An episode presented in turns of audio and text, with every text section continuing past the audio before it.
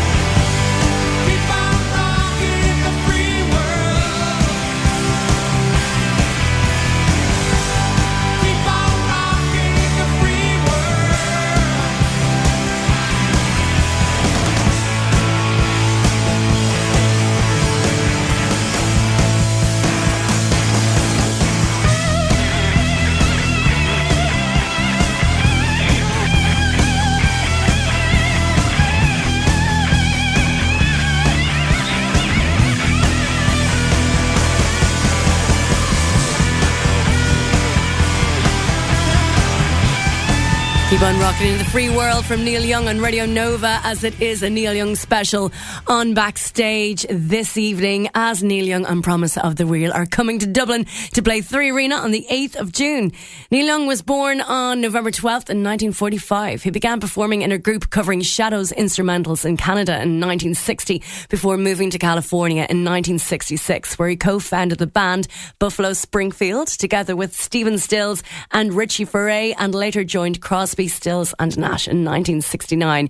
He released his first album in 1968 and has since forged a successful and acclaimed solo career spanning over 45 years and 35 studio albums with a continuous and uncompromising exploration of musical styles. He's an environmentalist and outspoken advocate for the welfare of small farmers. The Rock and Roll Hall of Fame website described Young as one of rock and roll's greatest songwriters and performers. He was inducted into the Hall of Fame twice as a member of Buffalo Springfield in 1997 and prior to that as a solo artist. So here is the moment when Eddie Vedder of Pearl Jam, Pearl Jam inducted Neil Young into the Rock and Roll Hall of Fame in 1995. I, uh, I, can't get this thing out of my head. I, it was, uh, I think it was Peter Buck from REM and uh, Neil Young, and they were doing an interview, and they were talking about music and uh, talking about their love of vinyl and the analog sound compared to the digital sound, and uh, what a shame it was that the industry kind of pushed it aside. Um, and then he and then he went on to say something like, uh, "Those people at the Rock and Roll Hall of Fame better better think twice about inducting me because if I get that podium in front of those people." I'm going to have a lot to say. So I hope Neil's uh, feeling feisty tonight. I was talking with this guy, Joel Bernstein, who's a friend of Neil's, a comrade and co worker, and he was uh, cataloging all of Neil's tapes. Uh, from over the years for a box set. And uh, there were tapes, there were eight tracks and 16 tracks and 24 tracks and cassettes, like a thousand of them. And uh, I asked, you know, are, were any of them labeled? And he, he, said, yeah, they were labeled. They were labeled Wednesday night, uh, Monday morning, Jam and B.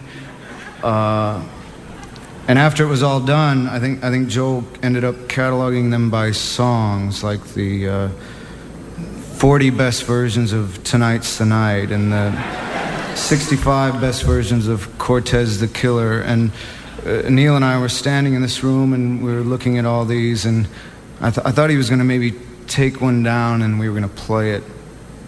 And he looked around and he said, I got to get out of here. I, I saw a man overwhelmed by his body of work.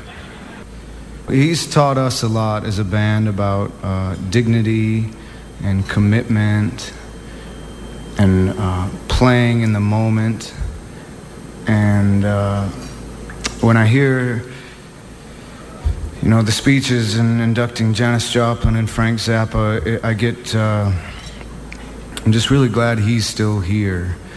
Uh, and and I, I, I'm gonna, yeah.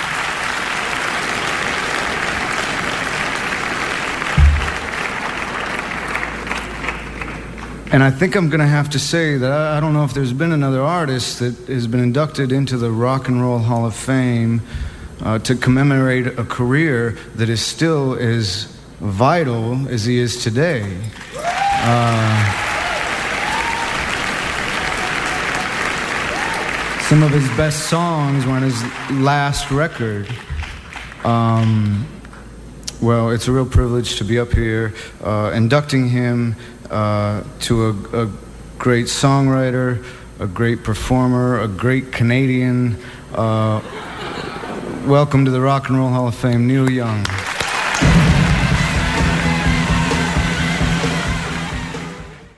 Well, I wish I had a bunch of people up here with me that could thank everybody, and then I could just walk off and be cool like Dickie was.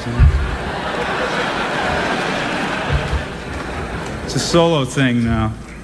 Uh, just like to thank the Hall of Fame very much for uh, uh, allowing me to join this uh, amazing roster of uh, of artists, and uh, it's a very emotional moment for me now. I'd like to thank my mom. Let's see.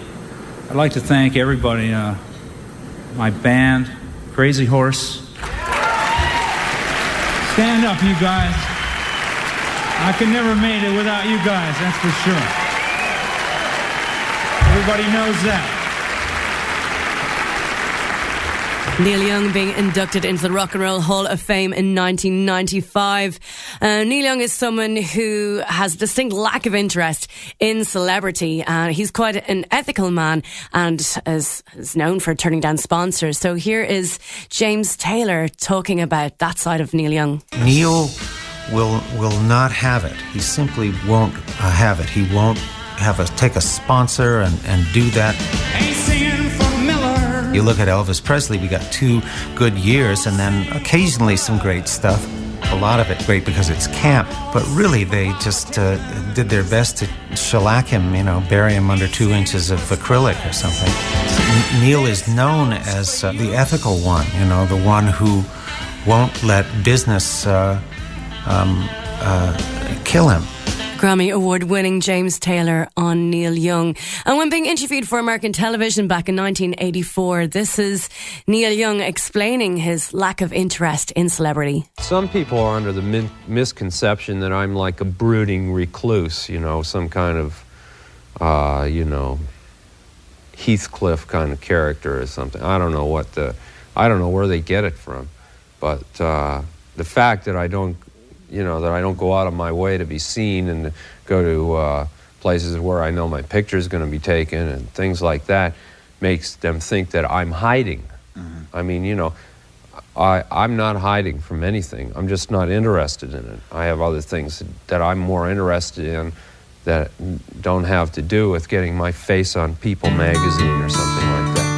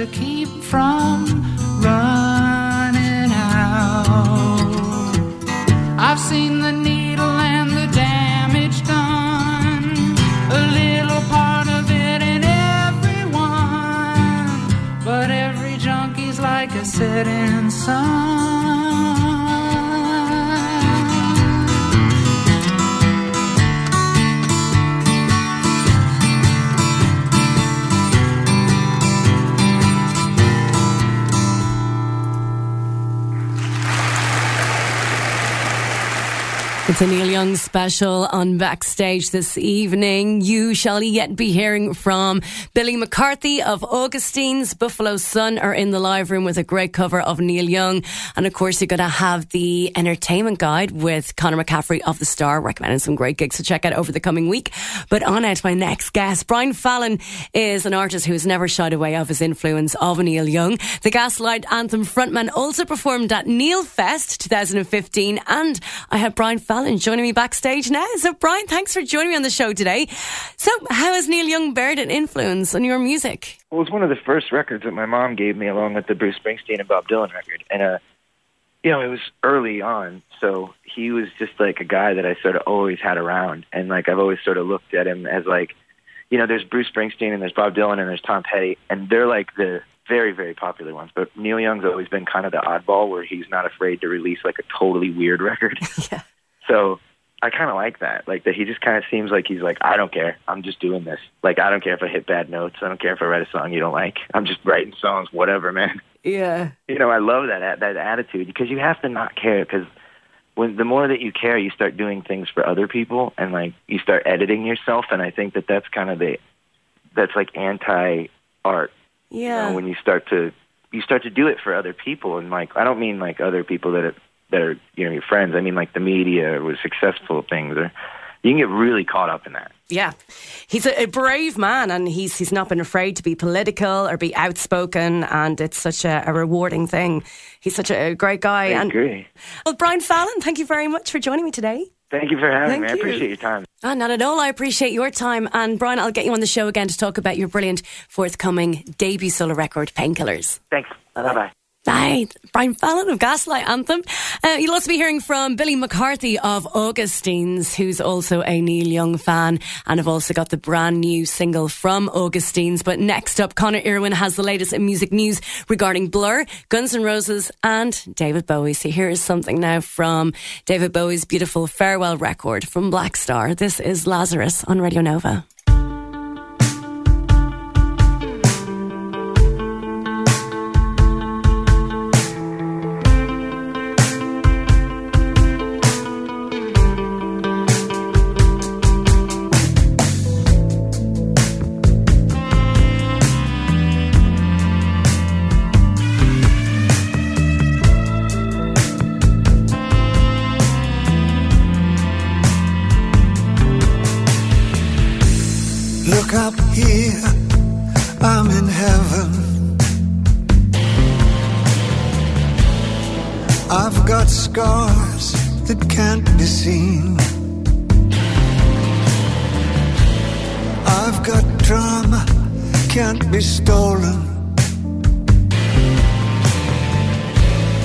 Everybody knows me now.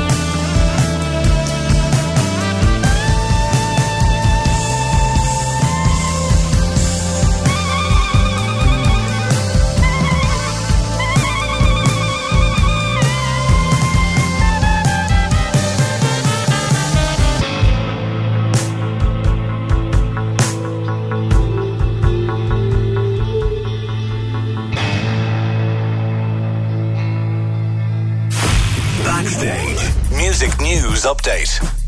And now to bring you up to date on all the latest in music news, I'm joined by Connor Irwin of Radio Nova. So, Connor, we just heard David Bowie's Lazarus from his farewell album Blackstar, and you do have news for us now regarding how the record is lending itself to something artistic. Hey Sinead, yeah, first up, uh, David Bowie's Blackstar album has been turned into an Instagram mini series. It's called Unbound, and the first episode is online now. Uh, it's an Instagram channel producing programs via short videos that people upload to Instagram, and it was given early access to Blackstar prior to its release. It's a 16 episode series produced featuring what we're being told are visual interpretations of its tracks. The press release says uh, it takes its audience on a journey of evocative images inspired by the moods suggested in the album's music, lyrics, and artwork.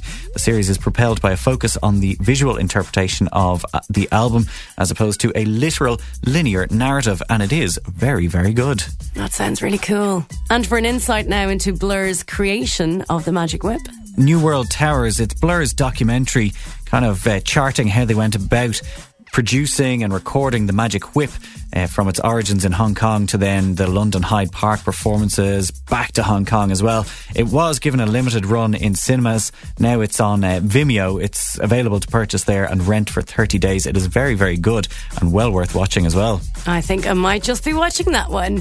And finally, now on to news regarding Guns N' Roses. The uh, former Guns N' Roses publicist Arlett Vereecke has uh, reportedly said that uh, Slash has been working on new material for the band in studio. She says, I know they're doing some recording, they're definitely doing something there in the studio. Axl hasn't been there, but Slash is definitely in there, and it's not for anyone else. So, really great news on the back of uh, one of their ex managers, Alan Niven, saying that uh, Duff and Izzy were in studio as well and saying that they had a couple of tracks down as well. So great news for Guns N' Roses fans that uh, potentially a new album on the way. Wow, that would be the first GNR album comprising of original material and with the original lineup since Use Your Illusion 2 from 1991.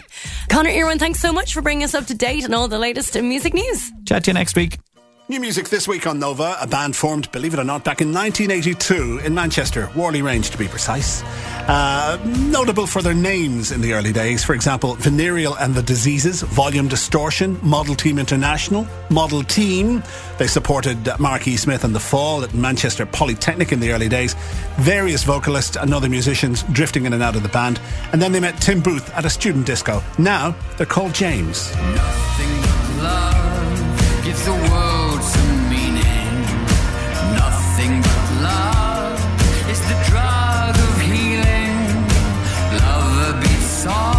Back together again for what? About 2007 when they got back together. Uh, this is from the new album, out March 18th, just after Paddy's Day. Girl at the End of the World. A euphoric assessment of the power of love, according to the band. The inimitable input of Brian Eno, who's also worked at the band over many years. Wah Wah, Whiplash, Millionaires, and Pleased to Meet You albums in the 90s and early noughties. We like this a lot. New music on Nova is nothing but love from James. And new music, as always, is brought to you by the new Renault Fluence. Passion for life.